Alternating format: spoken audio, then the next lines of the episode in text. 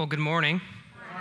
Welcome to Bridgewater. Uh, let me say welcome again. We're so glad that you are here. Uh, that music makes me want to walk out with a little bit of a swagger, um, but I will spare all of you that. That's my gift to you this morning, as I will spare that, spare you from having to endure that. Well, we're in week four of our series, "The Fight of Your Life," uh, talking about how uh, we can engage in the spiritual battle that is our life. You see, the Bible talks often about how life is not just some peacetime mentality. It's really a battle, it's really a struggle for our lives. And it's not one with guns and tanks, but it's one for your life, one for your soul, one for your heart. And today we're going to be talking about how we can wage war on our sin. How we can wage war on our sin. We're going to be looking at the story of Samson in Judges to see how habits can either help us or they can hurt us as we are trying to battle sin in our lives. Maybe you're here today and, and you've been trying to fight sin in your life, but you feel like you just keep losing. You try to fight that temptation when it comes, but you feel like time and time again, you're giving in to the same thing. You feel like repeatedly making the same mistakes, or maybe even different ones. You just feel like you're not gaining any ground in your fight against sin in your life. So often we think the fight against sin is just about that moment of temptation. But in reality, as we're going to see this morning, the fight is actually found in all those little things that we do every single day that either move us toward sin or away from it. You may have gotten discouraged in your fight against sin because you feel like you have tried everything, but I want to suggest this morning that maybe you've just tried all of the wrong things. You've tried to make your fight against sin only about those big moments of temptation and haven't realized that it's really about those decisions that we make every single day and the habits that we form. And so today, I hope to help you in your fight against sin by helping you see the power that habits can have in that fight. In this series, we've been challenging you to declare war on the version of yourself that you don't want to be. Sometimes I'm not the person that I know I should be. Sometimes I'm mean and cold and cranky, and some of you know that better than others in this room. Sometimes I'm rude and judgmental, and I think things that would startle all of you in here today. And the hard truth is that I am the greatest danger to my own spirituality. I am my own worst enemy so often. It's only the sin inside of me that hooks me to the sin outside of me. And so, really, the greatest danger isn't out there, it's in here. And so today I want to declare war on that version of me. I want to be more like Jesus and less like David. And I want to encourage you and invite you in to, to not fall victim to the war that's being waged for your life and for your soul and, and against sin in your life, but to get up and to fight. You can't really win a conflict you don't admit that you are in. If we just acknowledge that we're in a battle, sometimes that gives us so much help in fighting it because when we declare war, it separates us from those problems that so often we can just think are permanent parts of our identity. We think that we can never change in that area, but Jesus actually can give us victory over those things if we declare war on them. And so, in this series, we're declaring war and, and, we're fighting for our life against darkness, against selfishness, against narcissism, against spending hours doing nothing against our minds, against our mouth, against our enemy, and for the next generation. And so today, we're going to be declaring war on our sin. I encourage you to turn, turn to Judges chapter 13. That's going to be the sixth book in your Bible. If you don't have uh, a copy of the scriptures, we'd love to get, give you one at our Welcome Center. We're going to be doing today a, kind of a flyover of the story of Samson, which we find here in chapters 13 through 16. And Judges tells of a, a time period in Israel's history that was, was really, really messy. Um, it describes this cycle that the, the people of Israel went through where they would uh, abandon God and they would just go hard after their sin. Um, and as a consequence for that, as God promised that He would, actually, um, that He delivers them over to enemy nations and they, um, they rule over them and they make their life pretty miserable. And then after a while, while, Israel realizes that they've done wrong, and so they cry out to God for deliverance. And he sends what are called judges, and these aren't judges that sit in a courtroom. Um, these are people who deliver the, the nation of Israel, and then they rule over them for a time. But then the nation of Israel again goes and pursues their sin, and God again gives them over to another nation. And this, this, this cycle you'll see repeated throughout the book of Judges. And today we're looking at the story of one of those judges that God raised up named Samson. Uh, if you're familiar with the Bible at all, you've probably heard that name. Um, he's the strong man in the Bible. Um, he's one of, maybe one of the, the favorite uh, stories that we like to tell to our kids. And as we get into the story, I want to point out something about the Bible that's going to help make sure that we learn well from this story. Old Testament narratives will tell you what happened, but they will not always take time to stop the story and tell you what is morally correct and right. We're used to writing that kind of that takes time to pause and say, okay, this this thing that the character did was a good thing, although it doesn't say it that obviously, right? Um, but it usually often are the writing that we're used to does that. But in the Old Testament, uh, especially, it doesn't always pause to do that. Just because it's in the Bible does not mean it's the right thing to do. Um, we find all kinds of awful things in the Bible. We find rape and murder and incest. And so just because a character in the Bible did it does not make it okay. And so we have to lean into this story in order to discover, not determine, but discover what is right and what God is teaching. We've got to lean into the story and into the rest of Scripture to figure it out. And so this morning, as we go through the text, we're going to see how Samson failed to fight well and really how his habits, they ended up destroying his life. So let's dive into this together. We'll be kind of jumping around these three chapters today. And I'd encourage you to, by the way, this week to read all three of these chapters so you can kind of see the whole picture of Samson's story. But let's start in uh, chapter 13, verse 1. Again, the Israelites did evil in the eyes of the Lord, and so the Lord delivered them into the hands of the Philistines for 40 years. That's that cycle again. A certain man of Zorah named Manoah from the clan of the Danites had a wife who was childless unable to give birth. The angel of the Lord appeared to her and said, You are barren and childless, but you are going to become pregnant and give birth to a son. Now see to it that you drink no wine or other fermented drink, and that you do not eat anything unclean. You'll become pregnant and have a son whose head is never to be touched by a razor, because the boy is to be a Nazarite, dedicated to God from the womb. He will take the lead in delivering Israel from the hand of the Philistines. Let's skip down to verse 24. The woman gave birth to a boy and named him Samson. He grew, and the Lord blessed him, and the Spirit of the Lord began to stir him. And to help us understand what's happening here, we need to know that under the Old Covenant, an Israelite can make a Nazarite vow to the Lord and be set apart for a sacred task. And there was three rules for this Nazarite vow. They couldn't drink any wine or eat any grapes. Uh, they couldn't be anywhere near a dead body. They couldn't touch any dead bodies, and they could not cut their hair. And those might sound like kind of strange rules to you, um, but they're going to become important as this story unfolds. And in this case, God called Samson to this vow to identify him as the one who was going to be appointed to deliver the people from the Philistines.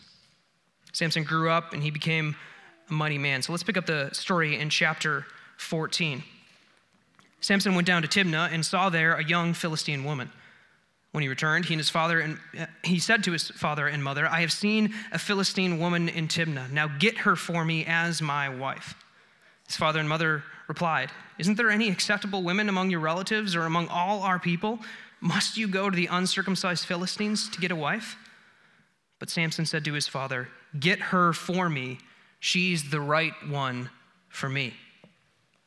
At this point in Israel's history, they're being ruled by these people called the Philistines, a neighboring nation that really was making their life miserable. And the Israelites had been given specific instructions by God not to marry anyone from other nations because they would draw their heart away from worshiping God. They would lead them into sin. But Samson seems to have no care for God's command in this area. He demands that his parents get him, this Philistine woman, to be his wife. And I want to draw your attention to what Samson says to his parents' objections. Basically, what he's saying is even though you know and I know this is wrong according to God, it feels right to me.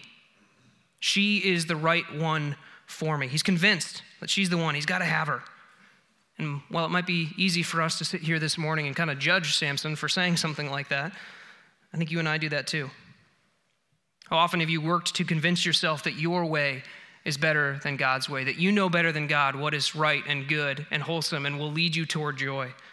How often have we, just, uh, have we worked to, to, to say that our way is better than God's? How often have we swindled ourselves into believing that that relationship, that purchase, that career decision, that way that we spend our time is right? even when God says it's wrong or at best unwise. Here's how Proverbs addresses this tendency in every single one of us. Proverbs 14 12. There is a way that appears to be right, but in the end, it leads to death. Proverbs says that there's a way that seems right to us that we think is good, but in the end, it reaps death and destruction in our lives. Now, let's be real. In the end, is at the end of the world that Samson marries a Philistine?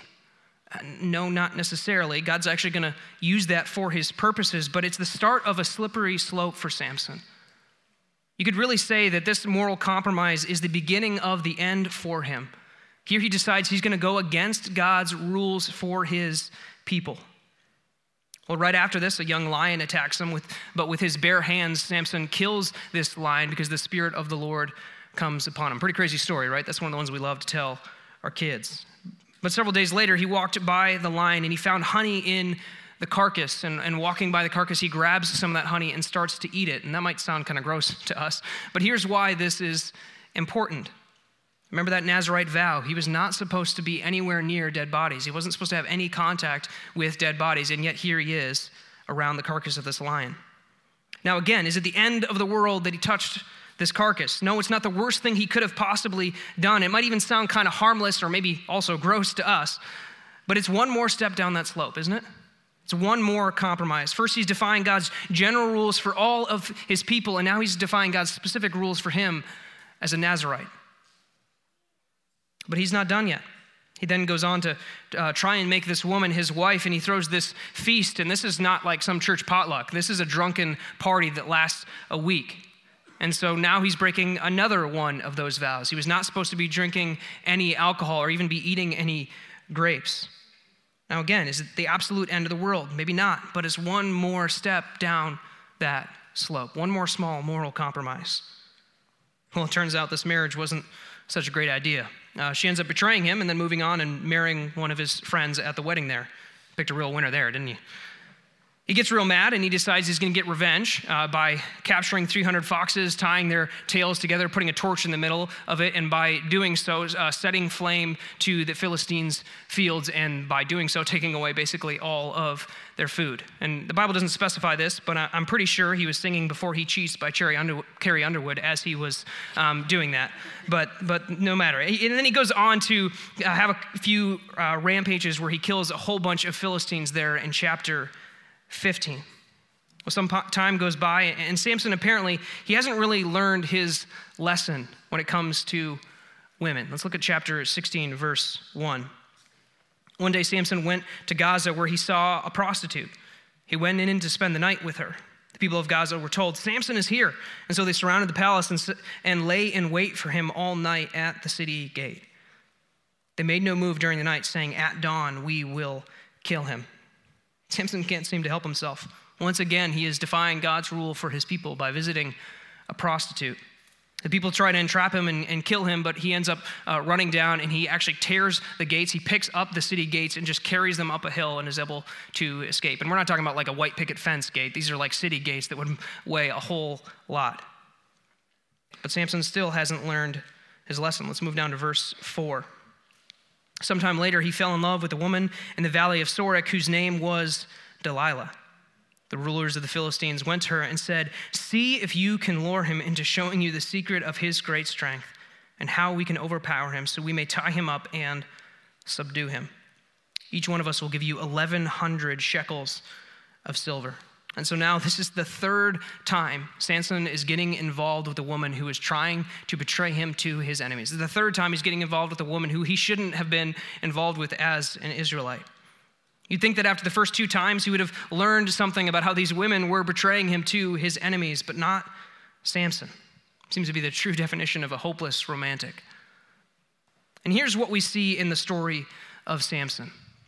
He made a habit of moral compromises that made the next moral compromise easier and easier and easier. He broke one rule after another, each time ignoring the consequences and just continuing in his sin. He just made a habit of disregarding God's law, disregarding God's rule, disregarding everything that God had to say.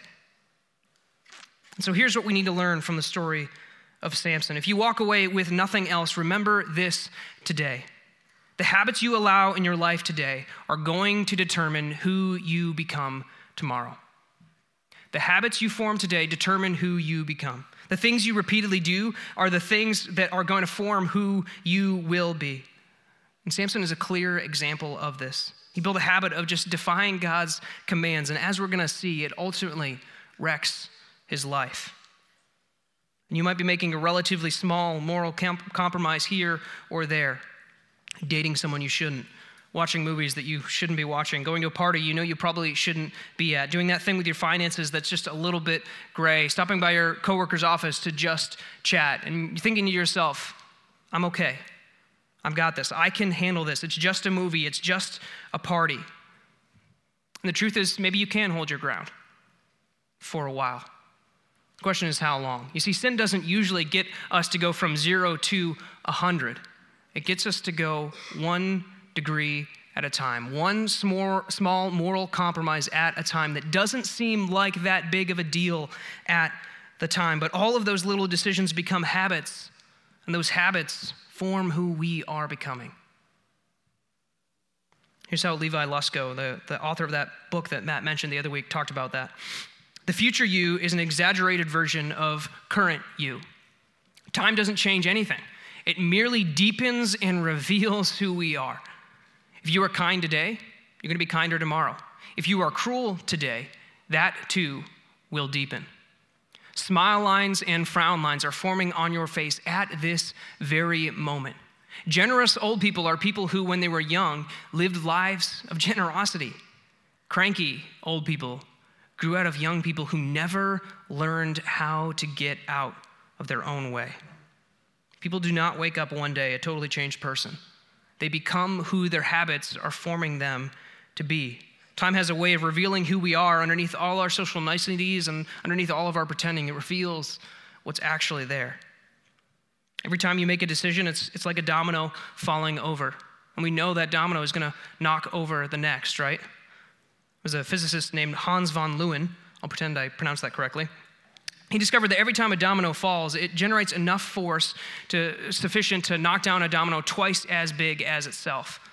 And I think that kind of illustrates the power of our decisions. One choice affects another, and the effects of those choices they accumulate and they grow and they magnify over time. C.S. Lewis talked about this. He said this good and evil both increase at a compound interest. That is why the little decisions you and I make every single day are of such infinite importance. The smallest good act today is the capture of a strategy point from which, a few months later, you may be able to go on to victories that you never dreamed of. And apparently, trivial indulgences in lust or anger today is the loss of a ridge, a railway line, or a bridgehead from which the enemy may launch an attack otherwise impossible. Your habits are compounding either towards evil or towards good. In life, the stakes just get higher. The effects of your decisions, they compound, again, either towards evil or towards good. And it was true for Samson too. Let's continue in his story in verse chapter 16, verse 6. So Delilah said to Samson, Tell me the secret of your great strength and how you can be tied up and subdued. You think that would be like a pause for cause for concern, but apparently not. Samson answered her, If anyone ties me with seven fresh bowstrings that have not been dried, I'll become as weak as any other man. Then the rulers of the Philistines brought her seven fresh bowstrings that had not been dried, and she tied him with them. With the men hidden in the room, she called to him, Samson, the Philistines are upon you. But he snapped the bowstrings as easily as a piece of string snaps when it comes close to a flame. And so the secret of his great strength was not discovered. Then Delilah said to Samson, You have made a fool of me. You lied to me. Come, now tell me how you can be tied. Again, you think that would be a cause for, cause for concern, but he doesn't. He said, If anyone ties me securely with new ropes that have never been used, I'll become as weak as any other man. So Delilah took new ropes and tied him with them. Then, with men hidden in the room, she called him, Samson, the Philistines are upon you. But he snapped the ropes off his arms as if they were threads. Delilah then said to Samson, All this time you have been making a fool of me and lying to me. Tell me how you can be tied. You think he'd get the hint. He replied, If you weave the seven braids of my heads into the fabric of the loom and tighten it with the pin, I'll become as weak as any other man. And so while he was sleeping, Delilah took the seven braids of his head, wove them into the fabric, and tightened it with the pin. Again, she called him, Samson, the Philistines are upon you. He awoke from his sleep, and he pulled up the pin in the loom with the fabric. Then she said to him, How can you say, I love you, when you won't confide in me? This is the third time you have made a fool of me and haven't told me the secret of your great strength. This guy is crazy, right? Like, what is wrong with this guy? Clearly, she is trying to trap him. You would think that after the third time, he would get the hint, but not Samson. He keeps on plowing ahead. And why does he keep playing her games?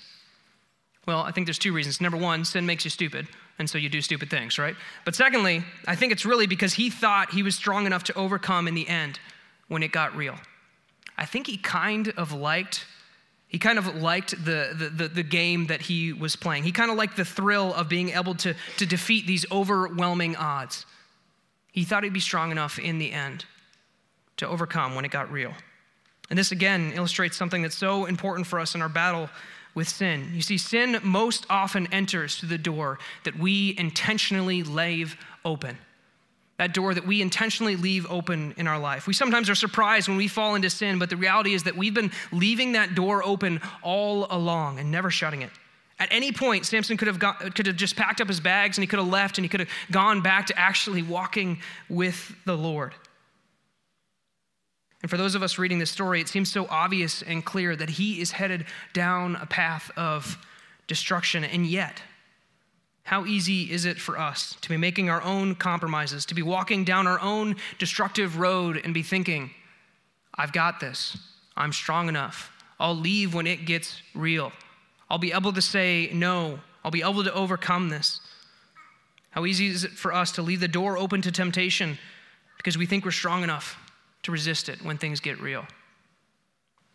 But as we're going to see in this story, for Samson, the effects of his decisions compounded, and it, it left him with in greater destruction than he probably even thought was possible. Let's keep reading in verse 16. With such nagging, she prodded him day after day until he was sick to death of it. And so he told her everything. No razor has ever been used on my head, he said, because I've been a Nazarite dedicated to God from my mother's womb. If my head were shaved, my strength would leave me, and I would become as weak as any other man. When Delilah saw that he had told her everything, she sent word to the rulers of the Philistines Come back once more. He has told me everything. So the rulers of the Philistines returned with the silver in their hands. After putting him to sleep on her lap, she called for someone to shave off the seven braids of his hair, and so began to subdue him, and his strength left him. And then she then she called, Samson, the Philistines are upon you. He woke from his sleep and thought, I'll go out as before and shake myself free. But he did not know that the Lord had left him. Then the Philistines seized him, gouged out his eyes, and took him to Gaza. Binding him with shackles, they set him to grinding grain in the prison. See, Delilah, much like temptation in our lives, she just kept nagging and nagging until we give in a little bit more and a little bit more. Samson thought to himself, I'll break, break free just like before. And we often do the same thing, right?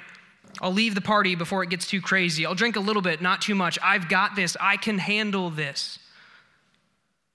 But this time, Samson was too far in. His habit of just defying God finally caught up with him. And the same will happen to us too eventually. I don't know when, but at some point, the, the, the, the results of our decisions will catch up with us. Sin always promises to give us what we want, but it never, ever delivers. It's our next lesson that we learn from the story of Samson. Sin promises freedom, but it brings bondage. It promises to give us what it wants, but what we want, but we never actually see it. Sexual temptation allures us into thinking that we are free to love whoever, whenever. But in the end, we're left with bondage of sexual addiction, broken hearts, broken relationships, and deep soul level scars. Greed allures us into thinking that we'll be free if we spend all of our money on ourselves and get all those things that we want. But in the end, we're left with a mountain of debt, a life isolated from people that cared about us, and a pile of stuff that never really filled that void for us. Bitterness tries to offer us a sense of justice. Holding on to that bitterness and that anger can feel like a way of getting back or getting even or getting, giving that person that hurt us what they deserve.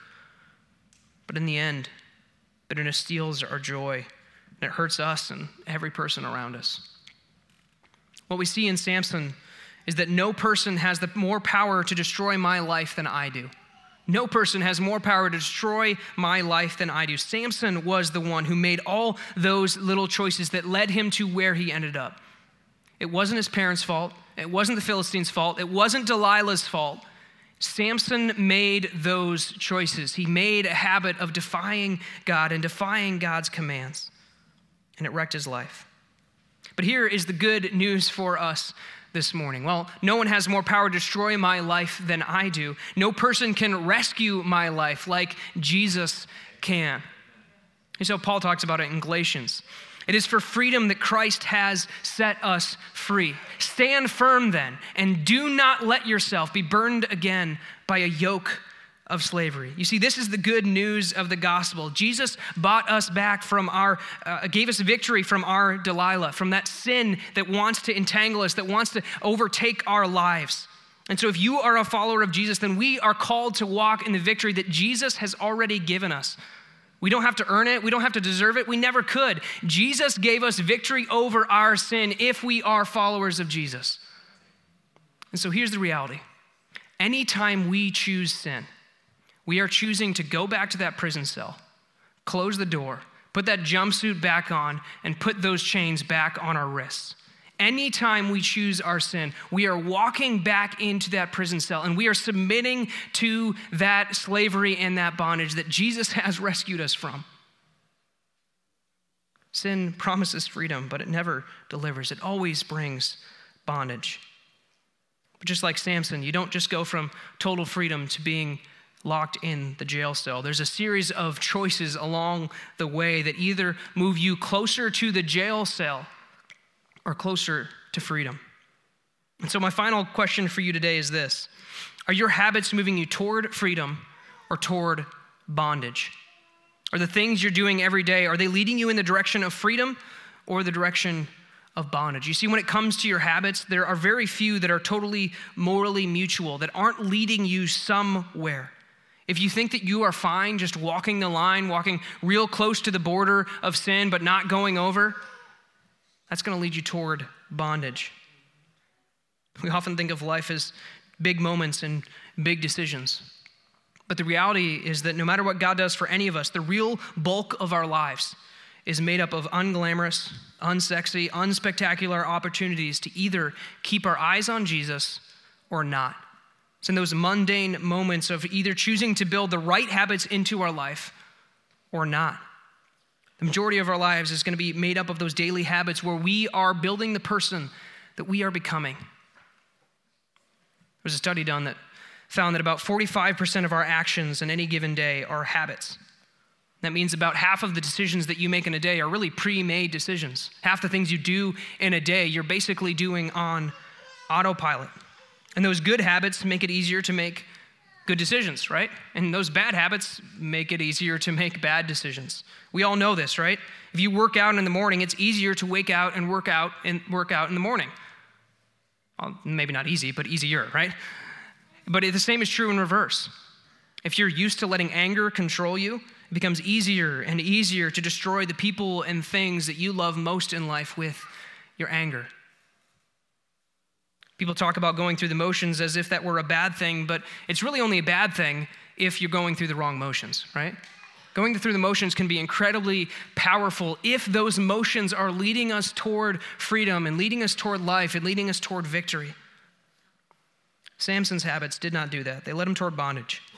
If you read the end of chapter 16 there, you'll see that the end of his story. After his eyes are gouged out and he's taken to be a slave and put to work. He's brought to this big party of the Philistines, and he's literally there just to be entertainment and for them to make fun of him. Um, he had been a great enemy of the Philistines, and so they really enjoyed seeing him in his humiliated state. But Samson, he prays to God, and, and God gives him strength to push down the pillars that he was standing on, and that collapses the building that they are in, and it kills everyone there, including himself. including himself. And so Samson, he dies blind, he dies imprisoned, and he dies surrounded by his enemies. And God uses his death to, to blow really a, to deal a mighty blow to the Philistines, who were the enemies of God and the enemies of God, God's people at that time. But I have always wondered how different would Samson's story be if he had different habits, if he had made different choices? How much more greatly could God have used Samson if he hadn't made a habit of just defying God and pursuing these women who were not even, not even loyal to him? How different could his story have been? How much greater could a, of a victory could God have worked through Samson if he had made different choices? So we need to learn from Samson to build habits in our life that lead us toward freedom. Sometimes we resist getting into a habit of a spiritual discipline because we think that if we just love God enough, it's going to happen. We think that we'll just want to do the right thing and we're not going to have to discipline ourselves to do the right thing. But I want to pop that bubble for you right now and tell you that if you wait until you feel like doing the right thing, you're probably going to be waiting for a very long time, or you're going to do it incredibly inconsistently. You're not going to live in the victory that Jesus has for you because we still have a sin nature inside of us that we've got to wage war on, and that's what we're doing in this series. I know for me, I usually don't feel like getting up and reading my Bible, but if I want the freedom that comes from knowing the Word of God, that's a habit that I've got to have in my life. I don't usually wake up in the morning with like a burning passion to, to go and read my Bible. But I've made a habit of it because I know that this is what I should want, and in my good moments, it is what I do want, right? And so I've got to fight that flesh. I've got to fight that sin nature that's inside of me every day until Jesus takes me home. And so here's my challenge for you this week determine to stop one habit that is leading you toward bondage and to start one habit that's going to lead you toward freedom. Just pick one area. Where in your life are you habitually moving towards bondage? Where are you making decisions that may not be sinful in and of themselves, but they are leading you in a direction that ultimately is not good, that ultimately is not what Jesus would have for you? Just pick one area and work on it this week. Maybe for you, it's your entertainment choices. You're watching far too much TV, or, or what you are watching is leading you in a direction you don't want to go. We become what we fill our minds with. So, what are you filling your mind with? Maybe you need to stop watching the news so much because it just pulls you into its negative and critical and angry spirit. Maybe for you, you've made a habit of numbing the pain or relieving the stress with things like drinking or stress eating or nonstop scrolling on social media or binge shopping or maybe even gossiping with a friend. Whatever it is for you, make today the day you decide that you're not going to let those things rule and destroy your life. Then on the other side, what's, what's a habit that you need to build into your life that'll move you toward freedom? Don't just remove something, make sure you're building something into your life. Maybe for you, it's as simple as making church a priority. If that's, if that's you, I'd challenge you to, to try attending every single Sunday for a month and see if it doesn't change your relationship with God. Maybe for you, it's getting involved in serving or getting involved in a small group. Maybe it's coming early to church and leaving late so you can actually talk with people instead of just running in and out. Maybe you need to make a habit of spending time in the Bible. You need to set a time and a place and figure out a reading plan and get to work actually developing your relationship with God instead of just kind of hoping it'll get better. Maybe you need to learn how to rest and Sabbath like God calls us to. Work has kind of become a religion in America, and a lot of us have kind of just adapted it into our Christianity. So maybe this week you need to start on working and developing a, a, Sabbath rest where you actually rest your soul and your mind and your heart like God called us to in creation. I graduated the other week, and as I've wrapped up school and I'm transitioning to having to only work instead of work and do school, uh, I'm trying to make sure I build habits into my life where I actually rest and Sabbath like God calls me to. I've, I've kind of made excuses over the, the last four years of seminary and the four years of Bible college, even before that. Um, I kind of excused my workaholic tendencies as just the tr- stage of life I was in. I thought, you know, I'm working full time, I'm a full time student, like I'm, I'm allowed to be a workaholic. Um, and about a year ago, uh, I read a book called The Ruthless Elimination of Hurry. And it's a super good book on that, on that topic, by the way. I'd recommend it highly. Uh, and it, it, made me realize that I was excusing things in my life. I was, I was heading down a path that ultimately was not going to lead me towards freedom, it was going to lead me toward bondage. And so I've been trying to work over the last year to make sure I actually rest like God calls me to, and especially as I've graduated from school recently.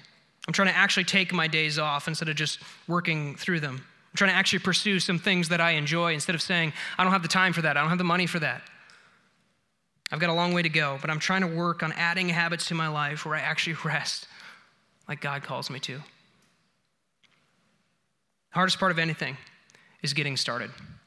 And that's especially true when we are trying to change our habits. But if we'll stick with it through that first dozen or a hundred or maybe even a thousand times, before we know it, we'll find ourselves habitually doing the right thing. The habits we allow in our life today are going to form who we become tomorrow. So, my question for you this morning is who are you becoming? Where are your habits leading you? Are they leading you toward freedom or are they leading you towards bondage? Let's pray.